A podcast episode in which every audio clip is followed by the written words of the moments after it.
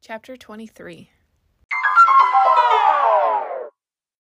After they'd crossed the five warding lines, Casey shook her hand loose from Gilmore's. She dropped to the floor to find the meat pockets. Had they survived her fire? She was su- pleasantly surprised that they had. They were even hot. Gilmore took one. I thought you were hurt. Oh, Casey said in surprise. I thought I had dislocated a rib, but it doesn't hurt anymore. He bit into the meat pocket. That's good, he said with his mouth full. Ugh, eat first, then talk, she said, hiding a smile. She devoured her meat pocket within seconds and offered him another. They both ate too, and then she laid backwards on the grand foyer's floor, staring up at where the spiral staircase disappeared into the bedrock of Underhill. She relaxed her back muscles and gingerly felt where the stabbing sensation had been reducing her to a crying heap. She probed it gently. It felt only slightly sore. Now what? Gilmore asked. He lay next to her, about a foot away, which wasn't at all distracting or fraught. So we know that the foe is laying traps for us. Should we spring them knowingly? he asked. She shook her head. I mean, if we had Jerry, we could heal the books, but I haven't learned that yet. Until we recover him, we're safer leaving the books in their rooms. So we simply guard the library until the foe returns. Honestly, she didn't know, and so she chewed on that. Something the mirror had said was still bothering her. When they'd asked the mirror if it'd seen Jerry being taken, the mirror had said no. Yet the mirror had seen snatches of this mysterious Fae. How was one true, but not the other? The mirror had clearly said that it sees anything a mirror sees. It made it sound like they were its eyes. There was a mirror at the front of the spiral staircase, and another over the fireplace by the library's entrance so it should have seen everything. I mean, that was also a problem for the future. Did they really want a tricky know it all mirror having that much knowledge? And then when they'd asked about the stolen books, it had just replied, stealing. With a question mark. That wasn't exactly a denial of their belief that the books had been stolen, but it definitely wasn't confirmation either. Stealing. Was it casting doubt on that idea, or did it know that the books hadn't been stolen? But that didn't make sense either. And then there was the problem with the foe coming back and back and back to the scene of the crime. They knew Gilmore was here and that Casey was still around. And instead of using their books wherever they'd taken them, they kept returning, risking exposure and having to fight one of the most powerful high fae in the queendom, in the very seat of Underhill's power. Why? Why risk that? Case? he asked. Oh, yeah? She replied, shaking her head. He kept using that nickname, the one that only her family and Iona used, and every time she found, she didn't hate it. What is it? he said. Why, why do they keep returning? The words blurted out of her. What do you mean? He flipped on his side, his eyes sweeping her face.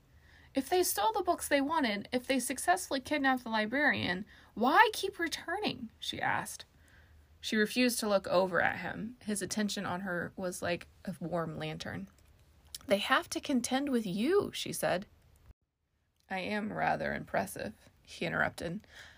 Yes, yes, yes, but what I meant was why risk it? Because they have to? Yes, but why? she pressed. What are they missing? I'm I'm not following, he replied. Well, the more trips they make, the greater the risk that they'll get caught in a situation they can't fight out of. She frowned and twisted her fingers together. I mean, they're even leaving traps for us. It doesn't make sense. So they need to come. They need something.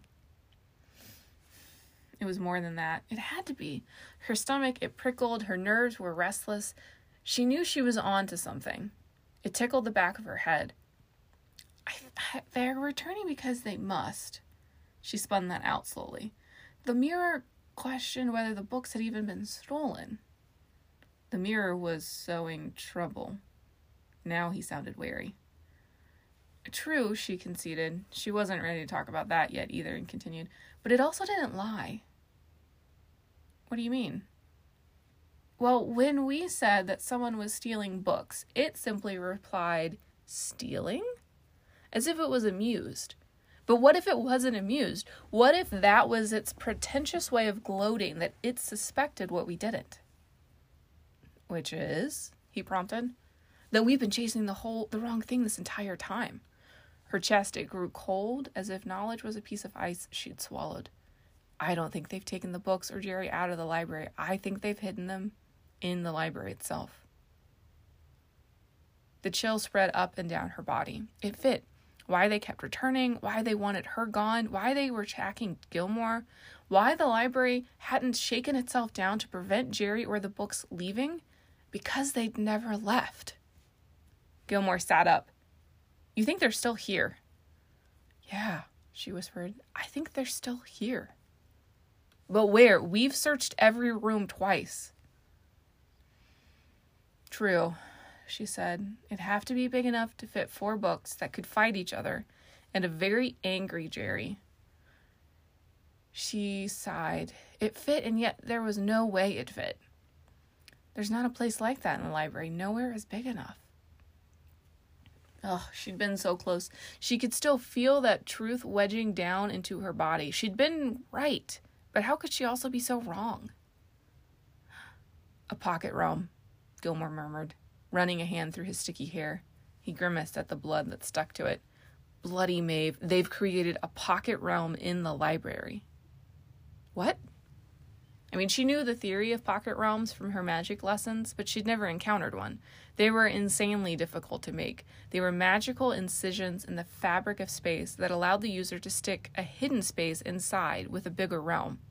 They took reams of power and expertise, and most were still unstable. They had been very popular in the human world until the Fae cut ties and kept to this side of the pathways. Fae used to use them as storage for their treasures or as hidden refuge. They'd fallen out of use hundreds of years ago because they were just too unstable long term. But a pocket realm would fit why the library wasn't upset at the loss of the books. Because to the library, they were still in the library. And Jerry, too. It fit. It, it could work. So we just have to find it? She asked. Well, that makes it sound easy. He sprang to his feet and began to pace. The trigger can be as small as my hand and triggered by any number of things. Well, we know it's somewhere in the library. And given that the mirror hadn't seen Jerry leave, then it's most likely down here in the archive, she replied. Right? I mean, that narrows it down some. Gilmore paced, his head swinging to examine the foyer. True, and if I had created a pocket realm that already had to be inside a protected area like the archives, I wouldn't want to enter another heavily warded area to access it, he continued. He paced, making no noise except for his breath. So, most likely not in any of the tunnels, she said, sitting up and looking around. There's a mirror at the top of the spiral stairs, so it's unlikely it's up there either. True, he paused. So, what do you need once a pocket realm has been set up? A trigger that could work both ways. Mm, explain? So, setting up a pocket is hard enough without making two one way doorways, he said. Think of the trigger as a doorway. You want something that would work on both sides of the realm, something you could physically touch so that you're keeping the building to a minimum. So, something like a statue. Casey's eyes skimmed over the four statues that loomed in the ornamental niche- niches between each hallway. Maybe a statue where we smelled cloves earlier? Her heart, it jumped into her throat. Gilmore stood stock still and then whispered, Very much like that. Casey got to her feet, taking her dagger with her. Is the pocket only accessible to the Fae who creates it? No, it shouldn't, because it requires a physical trigger, he replied. He sounded like she felt breathless and dizzy. So we could try to find it right now, and if we succeed, we'll get pulled into it. He looked down and held out his hand. Are you ready? Heart pounding, she nodded. Let's let's go slowly. They approached the statue of the female high fae librarian. Casey felt dizzy. They stopped in front of it, hesitating. Are we sure that the foe isn't inside? she whispered. The library has been sealed for almost a day, Gilmore replied. Remember, they fought me to get out. She relaxed a fraction. True. Gilmore reached towards the statue. He touched the top of the high fae's head, sweeping down one side of the stony body and then down the other side. Nothing happened. He reached behind her to where the statue was attached to the niche, leaning until Casey was also on her toes to stay connected to him. Then he swept the bottom of the niche with his fingers, passing over the stone sword and then the statue's feet. Nothing. Well, that was deflating, Gilmore said, chuckling once. I was so sure it was this one because of the smell, Casey whispered. Clove oil is used as protection against books and their passions. Passions? You saw the monster, she replied. What do you think that was? Indifference? He was quiet. Should we try the next one? Sweep the back again, she suggested. It just made too much sense to be here. She leaned around to watch his fingers trail down the side of the st- high fae's statue. He reached on his toes and leaned against the statue, pressing his face into the side of the statue's upper arm to reach the very top of her hair. And that's how Casey noticed that his fingers weren't touching the statue there, but were hovering just slightly above where the hair had a ponytail. To that spot again, she said. Gilmore reached again, and sure enough, his fingers weren't actually touching the hair. Something's there. I don't feel anything, just stone. He leaned back. Your fingers aren't touching the stone, though. What? They put a protective barrier over the pocket's trigger. They weren't taking any chances that we'd figure it out, were they?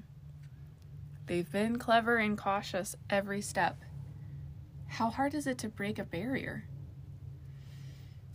Gita could do it if she calls on the land, he replied. If I were already the knight, I could. Casey had an idea. Lift me up. His big hands circled her waist easily, and he lifted her onto his shoulder like she weighed nothing. She adjusted her feet and reached up, leaning forward slightly, his hands steadying her, pressing on her stomach and warming her far more than simple body heat accounted for. She still couldn't quite reach and had to adjust so that he was holding her feet in two hands as she leaned against the back of the niche. Don't look, she hissed, very aware that he could look up her dress. I'm not, he promised. You have very nice ankles, though. Shut up, she snapped. Her hand sank into the barrier like it was gel. She touched the statue high fae's ponytail, and her gut wrenched, and then she was yanked forward.